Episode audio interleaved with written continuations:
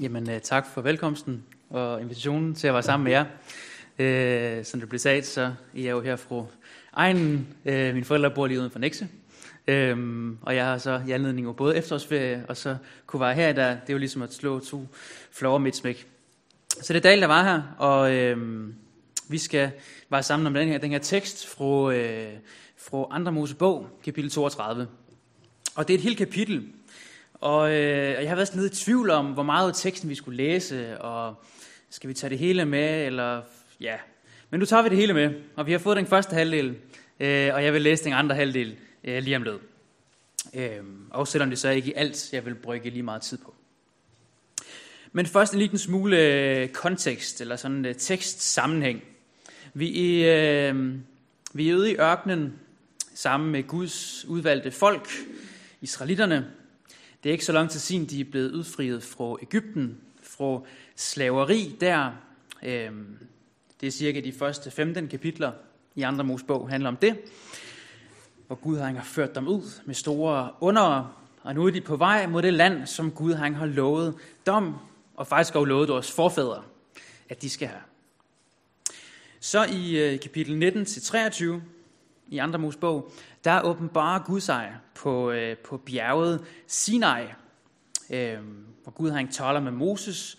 Gud giver øh, mundtligt de ti bud til Moses, øh, og, og det er sådan en ret voldsom oplevelse. Israelitterne, som, som ikke er op på bjerget, men nede for neden, de oplever det som, øh, som øh, torden og lyn og hornklong, og, og oplever virkelig, at Gud han åbenbarer sig i sin magt og herlighed, kan man sige.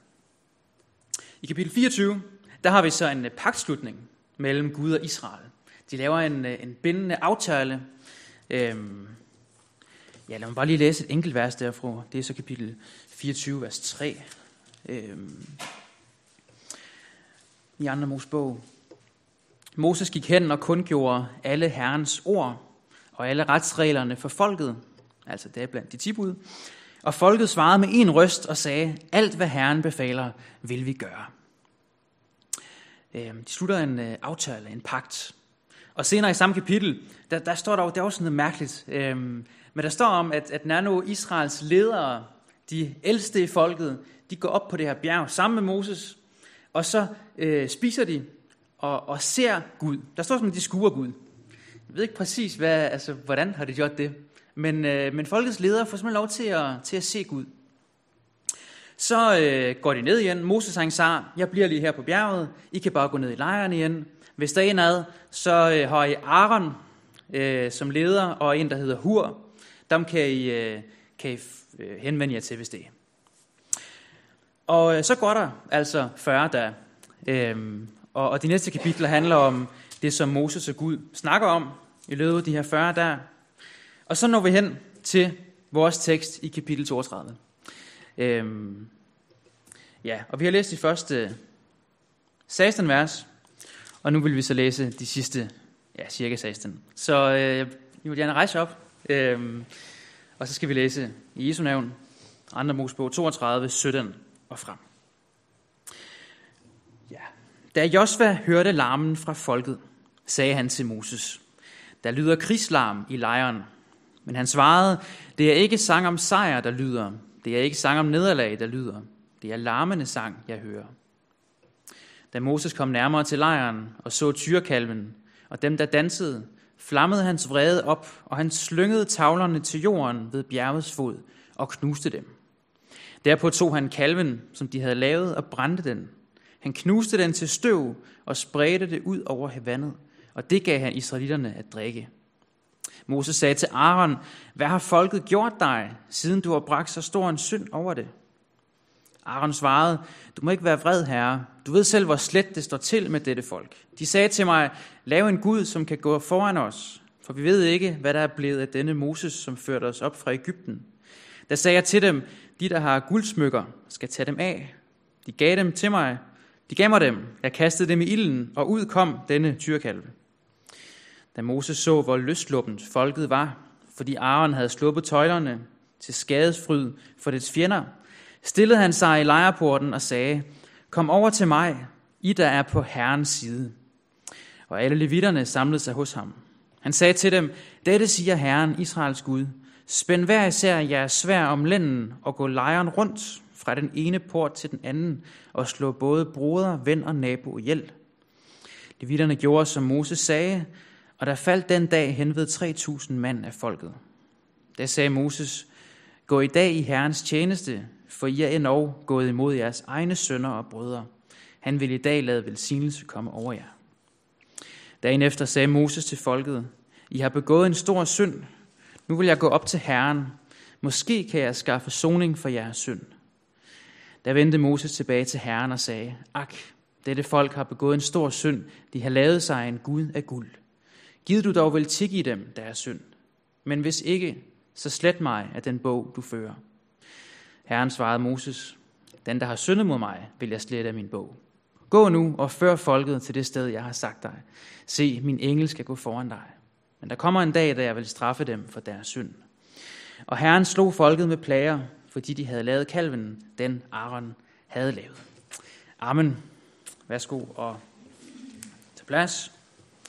Og øh, vi vil øh, bede en bøn igen. Ja, Gud og far, det var dit eget hellige ord. Tak fordi vi kan få lov til at læse det og samles om det. Og nu beder jeg om, at du vil øh, tølle til os hver især det, vi har brug for at høre i dag. Jeg beder om, at du vil, øh, vil øh, lyse ind over vores liv og øh, tale til os om, om det, du vil ved din ånd. Jeg beder om, vi må få et møde med dig, som den du er. Det beder jeg om i Jesu navn. Amen. Ja. i 40 dage, kort tid eller lang tid. Øhm, det kommer nok an på så meget. Hvis man nu skal flytte om 40 dage, og man har et helt hus, man skal have pakket sammen, så tror jeg, at 40 dage kan gå hurtigt. Hvis man har brækket benet og får at vide, at man skal holde sit ben i ro i 40 dage, så kan det godt tage lang tid. Og vi kan spørge, hvad 40 dage er lang tid eller kort tid for israelitterne? Det kan vi nok også se fra begge perspektiver. Øhm, hvis de har siddet der i den her ørkenlejr, og bare ventet på at få lov til at rejse videre, videre mod det lovede land. Måske har de forventet, at Moses han vil i en smuttur op på bjerget. I morgen kan vi nok tage videre. Hvis det er sådan, de har tænkt, så kan man godt forstå, at 40 der er det lang tid. Vi kan prøve at forestille os at øh, fløje på ferie, og så skulle mellemlande i en lufthavn, og så få at vide, at den næste flyforbindelse, den er lige lidt forsinket. Øhm, og så ende med at sidde der i 40 dage. Øhm, på den måde er det ikke så mærkeligt, at israelitterne blev lidt utålmodige. Og så på den anden side, tænk på, hvad de lige havde oplevet. Tænk på, hvor mægtigt og hvor konkret de havde fået lov til at opleve Gud, og hvem han er. Helt tilbage fra udfrielsen i Ægypten. Tænk på alt det, der var shit med dem. Hvordan Gud havde friet dem ud.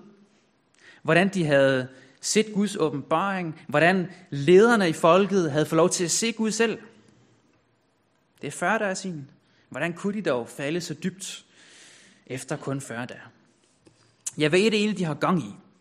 De sagde til Aaron, at han skal lave dem en Gud, som kan gå foran. For vi ved ikke, hvad der er blevet af denne Moses, som førte os op fra Ægypten. Og Aaron, som er ligesom i viseleder øh, i Moses' frovær, så så, at de skal tage deres øh, smykker og give dem til ham. Og lige en parentes, da folket blev udfriet ud Ægypten, der øh, fik de en masse guldsmykker af deres naboer. Det var sådan en måde, Gud han sagde, at den måde kan jeg plyndre Ægypten på. Og det er jo så nok nogle af de smykker, de bruger nu til den her guldkald. For det er det, Aaron han former til dem. En tyrkald og guld. Og så sagde de, her er din Gud Israel, som førte dig op fra Ægypten. Når det første, jeg noterede, da jeg sådan læste teksten, øh, det var, hvad regner de med? Altså, hvad regner de egentlig med? En, øh, en tyr og guld, hvad skal den dog kunne hjælpe dem? Hvor, hvor, dumme er de? Øhm, og der er to ting, jeg gerne vil sige til det. For det første, så det er det ikke helt klart, hvad de egentlig forventer af den her tyrekalv øh, hvad de egentlig tænker om den. Forstår de det sådan, at, at det er ligesom en øh, erstatning for Gud Herren. Er det sådan, tænker de mund, at, at Moses' Gud, han er, han er ude af billedet nu, øh, og nu er der altså en ny Gud her, som skal føre dem øh, videre frem. Så når den anden der måske har tænkt, at den her guld kan være et alternativ til Gud Herren. Øhm, når Nytestamentet øh, omtaler den her begivenhed, så, øh, så stempler den, den det som augustdyrkelse. Altså, øh, og det var det jo. Den her tyr uguld, det var ikke Gud. Øh, men det virker også som om, ud fra teksten, at Nern måske har set den her tyrekald som sådan en slags repræsentation af Gud, altså Gud Herren. Øhm, Aaron han prøver i hvert fald sådan at, at, at vinkle det den retning. Efter han har lavet den her øh, tyr, så øh, øh, bygger han et alter i vers 5, og, og lå, øh, lod udråbe, i morgen er der fest for Herren. Og det hebraiske ord for Herren, det er simpelthen øh, Jave, altså Guds navn. I morgen er der fest for Gud Herren. Så Aaron prøver på en eller anden måde at koble den her guldkalv til Israels sande Gud. Øhm, så så hvad, hvad regner det egentlig med? Jamen måske har de tænkt, at den her Gud faktisk godt kunne var en slaves repræsentation af den sande Gud. Øhm, det kan være et af svarene på spørgsmålet. Hvad regner de med? Og der andre svar på vores undren kan være at spørge os selv, jamen hvad med os? Hvordan ser det egentlig ud med os? Hvordan ser det ud med afgudsdyrkelsen i vores liv? Øhm, jeg tror nemlig let, vi kan være lige så dumme som israelitterne. Og det er i hvert fald noget af det, jeg godt vil øh, bruge lidt tid på i dag. øh, og og stille det spørgsmål til os, som, øh, som teksten er med til at stille. Hvordan ser det ud i vores liv med afguder? Øh, og jeg vil prøve at nævne to forskellige typer af afguder, hvis man kan sige det sådan. Og det første type, det er måske sådan en ret det klassisk pointe. I hvert fald for dem af jer, som har hørt en øh, prædiken over en tekst, hvor der optræder de her afguder. Øhm, en klassisk pointe, men ikke mindre vigtig. Og jeg må sige for min egen del, jeg, jeg har brug for at, at høre det og overveje det. Når Martin Luther, vores reformator, han skal forklare det første bud, som lyder, du må ikke have andre guder end mig. Når Luther han skal forklare det, så skriver han sådan her i den store katekismus. Øh, det vil sige, du skal regne mig alene for din Gud. Hvad vil det sige at have en Gud, eller hvad er Gud? Svar, en Gud vil sige det, hvoraf man venter sig alt godt, som man tager sin tilflugt til i al nød.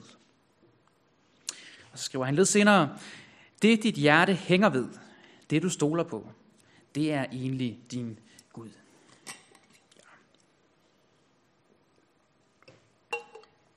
En Gud er det, man venter sig alt godt om, det man sætter sin lid til. Øhm, for israelitterne i ørkenen her, der oplevede de, at de havde mistet kontakten til Moses' Gud. De havde brug for en, der kunne gå foran dem. Øhm, en, der kunne lede dem på rejsen mod det her ukendte land. Og så ender det med at stole på et gudebillede. Så måske havde noget med Gud og jar, men det var altså ikke Gud. Øh, men det var det, de stolede på. Og så må vi spørge os selv i dag. Hvad er det, vi stoler på? Hvad er det egentlig, jeg venter mig alt godt over i mit liv? Øh, hvad er egentlig min Gud? Hvad er egentlig din Gud? Øh, jeg tror, det kan være ganske forskelligt, hvad der for os kan risikere at blive afguder. Jeg tænker ikke, det er øh, gudebilleder på den måde, som vi finder det i Gamle Testamente. Øh, jeg vil nævne nogle eksempler. Og det er eksempler. Det kunne være meget andet, og det vil være meget forskelligt. Øhm, og så tror jeg, vi hver især må overveje og bede om Guds lys ind over i vores liv. Hvad, hvad er det for os, der kan ende med at blive en Gud, og dermed en afgud? Hvad er det, der kan komme til at tage vores fokus? Hvad er det egentlig, vi venter os alt godt over? Øhm, det klassiske eksempel er jo måske materialisme. Et af det lækre hus og de nye designermøbler. Øhm, eller den dyre bil. Guds gode gaver. Altså Gud giver, giver sandelig meget godt. Og vi skal bare ikke vende det om, sådan, så det bliver de ting, vi nu kan eje, eller de ting, vi nu kan øh, fikse på øh, huset, eller hvad det nu er. Det skal ikke være det, vi sætter vores lid til. Det er ikke der, vi skal finde vores lykke. Eller det kunne være karrieren og evnerne. Øh, hvis det går godt på jobbet, så lykkes mit liv. Øh, jeg tror, der er en grund til, at når vi sådan, øh, i Danmark møder hinanden, øh, møder et nyt menneske, så hilser man med navn, og så er det næste, det første man spørger om, det er, Nå, hvad laver du så? Øh, altså, hvad laver du til hverdag? Hvad erbjør du med? Øh, det er simpelthen en utrolig stor del af vores identitet. Hvad laver du i dit liv? Øh, og det er godt med arbejde. Bibelen taler positivt om arbejde. Vi må bare spørge, kan det, kan det ende med at blive så stor en del af min identitet, at det er det, jeg bygger mit liv på? Kan det være det, jeg sætter min lid til? Det går godt på jobbet, eller jeg har gode evner til det ene eller andre? Øhm, kan det blive en afgud? Eller det kan, være, øh, det kan være populariteten. Det kan være, hvad tænker de andre om mig? Øhm, det kan også være noget, som jeg hænger min hat på. De andre kan godt lide mig. Derfor så øh, klarer jeg mig godt. Øhm, jeg har også skrevet øh, relationer. Det er sandelig vigtigt at pleje sit ægteskab. Og pleje forholdet til sine bælle, pleje forholdet til sine venner. Det er mega vigtigt. Det er bare ikke de relationer, der kan give den dybeste lykke og mening i livet. Og, og, og hvis det er sådan, vi kommer til at tænke, jamen så kan det i virkeligheden også blive en afgud. Øhm, og så er det måske mest spicy. Jeg har skrevet øh, fritid, fritidsaktiviteter, fritiden. Øh, vores statsminister, hun mener, at vi er bliver forled.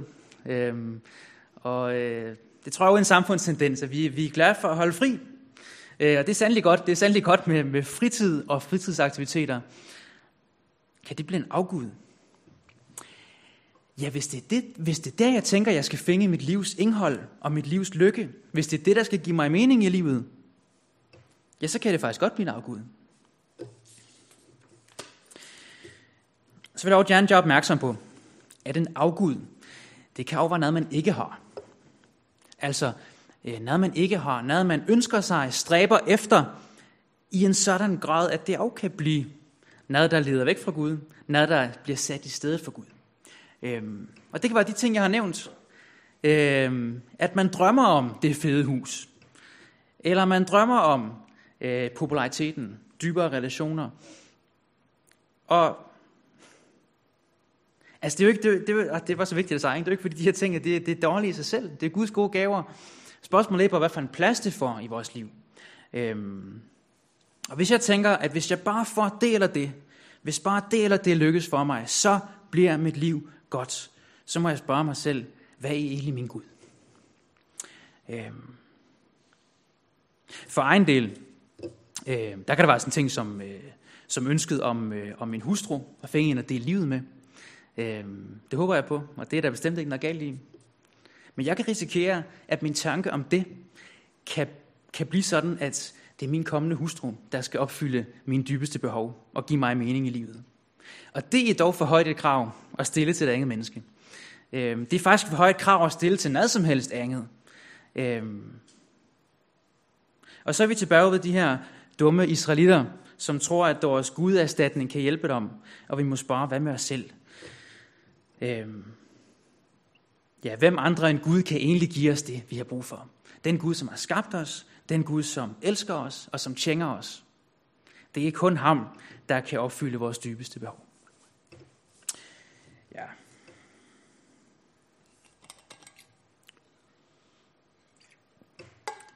Så sagde jeg før, at jeg vil nævne to typer afguder. Og jeg vil prøve at sejle lidt om den andre type, hvis man kan sejle sådan. Det synes jeg nemlig, teksten lægger op til. Fordi øh, den her Gud, som de laver og guld, øh, der er jo det her, der tyder på, at det ikke bare var en substitut for Gud Herren. Altså at de har koblet den her guldkalv med den sande Gud. Aaron, der sagde, at nu skal vi holde fest for Herren. Øhm, men det var jo ikke den sande Gud. Det var en Gud, de selv havde formet i deres eget billede. Og, øhm, og hvordan ser det ud for os i dag? Når man læser gennem teksten, så synes jeg, der er en meget stor kontrast mellem de her to scener, der udspiller sig. Øhm, jeg har øh, lært, øh, at der i filmsprog, i et udtryk, der hedder krydsklipning, jeg har ikke haft medie på gymnasiet, men jeg har opfundet det på et eller andet tidspunkt alligevel. Krydsklipning. Øh, det er, når man klipper frem og tilbage mellem to episoder, der sker samtidig. Og jeg forestiller mig sådan en øh, krydsklipning mellem de her to begivenheder. Øhm, op på bjerget, der har vi Moses, som taler med Gud selv. den hellige, almægtige, evige Gud, som er ved at åbenbare sin vilje, sin gode vilje for folket. Klip ned til israeliternes lejr, hvor der er uro og utilfredshed. Og Aaron der, han er ved at blive øh, overfaldet af folk, som kræver, at vi skal, vi skal have en Gud, øh, som kan føre os frem. Klip tilbage til bjerget. Gud han er ved at, at fortælle Moses, hvordan at, at de skal bygge en, en telt helligdom, det her tabernakel. Gud han ønsker et mødested, hvor han kan møde sit folk. Klip ned til lejren, hvor Aaron han har lavet sig overtale, og de har lavet den her Gud og guld, og de begynder at, at tilbe den i stedet for. Utrolig kontrast. Og så har jeg læst mig frem til, at hvis noget skal kaldes krydsklipning i en film, så skal de to øh, begivenheder, de skal også møde hinanden, de to handlinger. Og det sker jo faktisk i vores tekst. I vers 15. Moses begav sig ned af bjerget med vidnesbyrdets to tavler i hænderne. Der var skrevet på begge sider af tavlerne, både forpå og bagpå. Tavlerne var Guds eget værk, og skriften var Guds egen skrift, mejslet i tavlerne. Moses kommer ned med det, der faktisk i Guds egen skrift. Gud har selv skrevet på det her. Den sande Gud, han har skrevet her øh, sin gode vilje for sit folk. Og kontrasten er enorm til den her guldkalv, som folket selv har fremstillet, som de selv har lyst til at se Gud. Og så til os i dag, ikke? Øhm, vi må også søge den sande Gud, som han er. Øhm, og ikke skabe os en Gud i vores eget billede. Jeg tror, det kan komme til at ske, når vi begynder at, at lave lidt om på Gud i vores tanker. Altså, øhm, at vi måske tænker, når vi læser i Bibelen, sådan, ah, okay, øh, den måde, det bliver fremstillet på her, øh, det er ikke sådan, jeg forestiller mig Gud. Øhm, eller måske tænker, at, at vi kan godt få Gud til at passe lidt bedre til, til vores verden, eller vores tids mennesker, eller sådan. Øhm. Men ligesom Moses han stod med Guds egen skrift på de her tavler, så står vi jo faktisk med Guds eget ord her. Vi har Guds ord her. Det er her Gud han har åbenbaret sig. Han har givet til tjenge, hvem han er. Og derfor må vi også søge ham som den han er. Og ikke sådan som vi godt kunne tænke os han var. Øhm. Og fordi Gud som den han er, er altid meget bedre end vi kan forestille os. Og så må vi søge ham som den her er, og bede Gud om at vise os, hvem han er. Øhm, jeg tror, det kan være fristende for os at skabe billeder af Gud, som passer os bedre på en eller anden måde. Og det kunne være opladt nu at, at, at, komme med stikpiller til de mange præster i øh, kirken i dag, som gør det, former Gud i vores eget billede, hiver det ud fra Bibelen, de godt kan lide, og lader det ligge, de ikke kan lide. Øhm, men jeg tænker det op for mig selv. Jeg kan jo komme til at nedtone sider af Gud, som jeg har det svært med, eller forestiller mig, ah, det er nok sådan lidt umoderne, eller sådan. Det kan være en tekst som den her, vi lige har læst, som også kan virke meget voldsom. Altså, øhm, Gud er en fremtrædende voldsomt. Han er vred. Han kan virke lidt utilregnelig, Hvad, hvad sker der lige? Øhm, og jeg, jeg tror sådan set, det er vigtigt, at vi øhm, tager vores egen oplevelse og, og Gud i de her tekster alvorligt. Altså, jeg skal bare ignorere det, jeg tænker i mødet med teksten. Øhm, men så er løsningen ikke at sige, at åh, nu vil vi hellere nedtone det her led, eller, øh, eller prøve at undskylde gudled. Øh, nej, løsningen må være at ja, dels lade mit billede af Gud forme over hele skriften. Øhm, så kan jeg læse, at Gud han er ikke kun vred, Gud han er først og fremmest kærlig. Øhm, men løsningen må også være at bøje mig for Gud, som dengang i. er. Øhm, og det skal være min pointe. Lad os ikke forme Gud, sådan som vi lige synes, han skal vare. Så vi ender med en afgud. Men lad os bøje os for den hellige, almægtige, kærlige Gud, sådan som han er, og som han møder os. Det var derfor, vi skulle synge den her sang før. Gud, lad dit ord i noget lykkes. Øhm, ja. Og jeg vil også sige, altså hvad er det, der holder? Hvad er det, der holder, når, øh, når, når alt kommer til alt, når livet bliver svært? Det er jo ikke en eller anden fremstilling af Gud, vi selv har lavet i vores billede. Nej, det er den sande Gud. Den sande Gud, som bærer os, som holder os, og som i, i virkelig, som i virkelighed, og som også ønsker at være der i vores liv. Øhm, ikke bare en kopi. Det skal vi ikke stille os tilfreds med. Øhm, ja. Jeg har en sidste ting, jeg vil sige noget om. Der skal jeg nok holde. Øhm, det handler om, øh, om afgudernes konsekvens og Guds tilgivelse. Afgudernes konsekvens og Guds tilgivelse. Det er ret klart i teksten her, at Gud han bliver vred. Måske også forståeligt. Øhm, vi kan læse, at Gud han i vers 9 sagde, at han vil til intet jar, og vers 10 i det, det her folk, som allerede efter 40 der har brudt den aftale, de havde med Gud. Øhm, og så er der den her altså ret vanvittige samtale, man kunne bruge meget tid på, mellem Moses og Gud, hvor, øh, hvor Moses han virkelig opfører sig dristigt i mødet med Gud. Øhm, han, sagde, øh, han, han, han beder faktisk Gud om at omvende sig. Det plejer at være omvendt, ikke? Gud spørger os om at omvende os. Moses sagde til Gud, vend dig om. Øhm, få din glødende vrede. Der er to passager i teksten, hvor Moses og Gud de snakker sammen.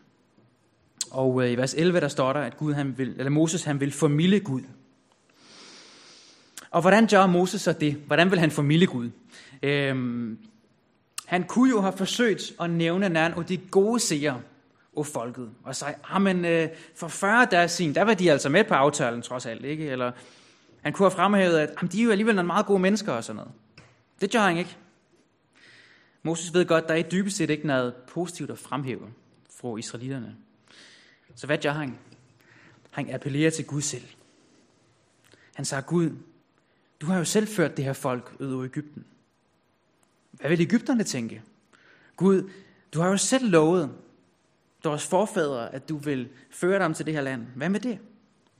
Og så står der, at Herren han fortryder den ulykke, han havde troet med. Israelitterne de var blevet afsløret som nogen, der ikke satte Gud som nummer et. Som nogen, der brød Guds bud, som havde andre guder. Og når vi dykker ned i det her, så afslører teksten jo også, for det er sandelig ikke altid, at vi lykkes med at sætte Gud som nummer et i vores liv. Vi har også afguder, som ganske ofte tager vores fokus, vores energi, i stedet for den Gud, som vi alene skulle vente os alt godt for. Og øh, vi har dybest set heller ikke nogen undskyldninger at komme med. Øh, men vi kan komme til Gud, som Moses gjorde, og bede om tilgivelse. I den næste samtale, der, øh, det er fra vers 30 og frem, der beder Moses lige præcis om tilgivelse på folkets vegne. Øh, og så kommer han med sådan en lidt mærkelig tilføjelse i vers 32. Giv du dog vil tilgive dem deres synd, men hvis ikke, så slet mig af den bog, du fører. Den bog, du fører. Det må være livets bog, det her. Den bog, hvor Gud han har skrevet alt om, der hører ham til. Øhm, Moses, han, ja, han kunne jo have valgt at bare tørre Gud på ordet og sige, ja, et nyt folk med mig som øh, stamfor, det lyder da egentlig meget fedt. Moses han var jo heller ikke selv kæmpe fan af det der folk, han havde. Det var godt nok lidt besværligt imellem. Men det sagde Moses ikke. I stedet for, så gør han sig så meget til et med sit folk, at han sagde, Gud, du må tilgive dem, og hvis ikke du gør det, så kan du også godt slet mig. Moses gør sig til et med folket. Gud han sagde så, det er ikke sådan, det fungerer med livets bog. Øhm, det er dem, der synder, der bliver slettet fra den. Øhm, og Gud han tilgiver. Gud han hører Moses bøn og tilgiver. Ikke fordi de havde fortjent det folket, men ja, hvorfor egentlig? Hvad er grunden til, at Gud han kan tilgive? Hvad er grunden til, at Gud kunne tilgive folket her? Og hvad er grunden til, at Gud kan tilgive os? Ja, det handler selv heller ikke noget om, om hvad der er pænt i vores liv. Grunden til, at Gud kan tilgive, det er Jesus. Jesus, der endnu mere end Moses blev et med sit folk. Jesus, der øh, jeg blev et menneske som os. Blev så meget en af os, at han virkelig blev et menneske. Og så døde han på et kors. Og der blev Jesus ramt af Guds retfærdige vrede over al afguderi, alt det, som Bibelen kalder synd, alt det, der skiller for Gud. Alle de gange, hvor Israel de havde brudt Guds bud, og alle de gange, hvor vi har det. Jesus han blev ramt af den vrede, som vi ser udtrykt i teksten her øh, i stedet for os. Og, og det har jeg bare lyst til at sige her til sidst. Øh, den tilgivelse, vi har del i, i tro på Jesus, den er altså, øh, den, den er simpelthen sikker. Øh, Moses han, han sagde i vers 30, I har begået en stor synd, nu vil jeg gå op til Herren. Måske kan jeg skaffe soning for jeres synd. Måske kan jeg skaffe soning. Jeg vil bare sige, det der måske, det kan vi faktisk godt slette for vores del. Der er ikke nogen måske-soning for os. Jesus han blev virkelig ramt og al Guds retfærdige vrede over det onde, der er sket i hele verden. Og for os. Jesus han er trådt i stedet for os. Det skal vi synge om lige om lidt. Øhm, så lad os leve i den tilgivelse. Og for de afguder, som sniger sig ind i vores liv. Og lad os da som nanden, der tjener Jesus, øh, bede om hjælp til at sætte ham på førstepladsen. Og lad de her afguder, eller hvad det nu er, vige. Det er Gud, vi må forvente os alt godt over og sætte vores lid til. Og det er Gud, vi kan forvente os alt godt over og sætte vores lid til. Lad os bede sammen. Ja, kære Gud og far, jeg beder om, at du vil øh, afsløre for os, hvad der i vores liv kan, øh, kan blive afguder, som kan tage pladsen for dig. Jeg beder om, at du ved din ånd må, øh, må lyse ind i vores liv og, og vise os, hvad det faktisk er, vi sætter vores lid til. Og vi betjener for dig, Gud, at det ikke altid er dig, vi sætter vores lid til. Jeg beder om, du vil tilgive det. Og tak for de der i tilgivelse at få, når vi kommer til dig. Ja, jeg beder dig om, at, øh, at det her det må blive, øh, blive til liv for os. Og den her lidt lange gamle tekst. Jeg beder dig om, at øh, vi må se, hvad det betyder i vores liv, og at du vil forme os og danne os og lede os ud din vej. Ja, det beder vi om i Jesu navn.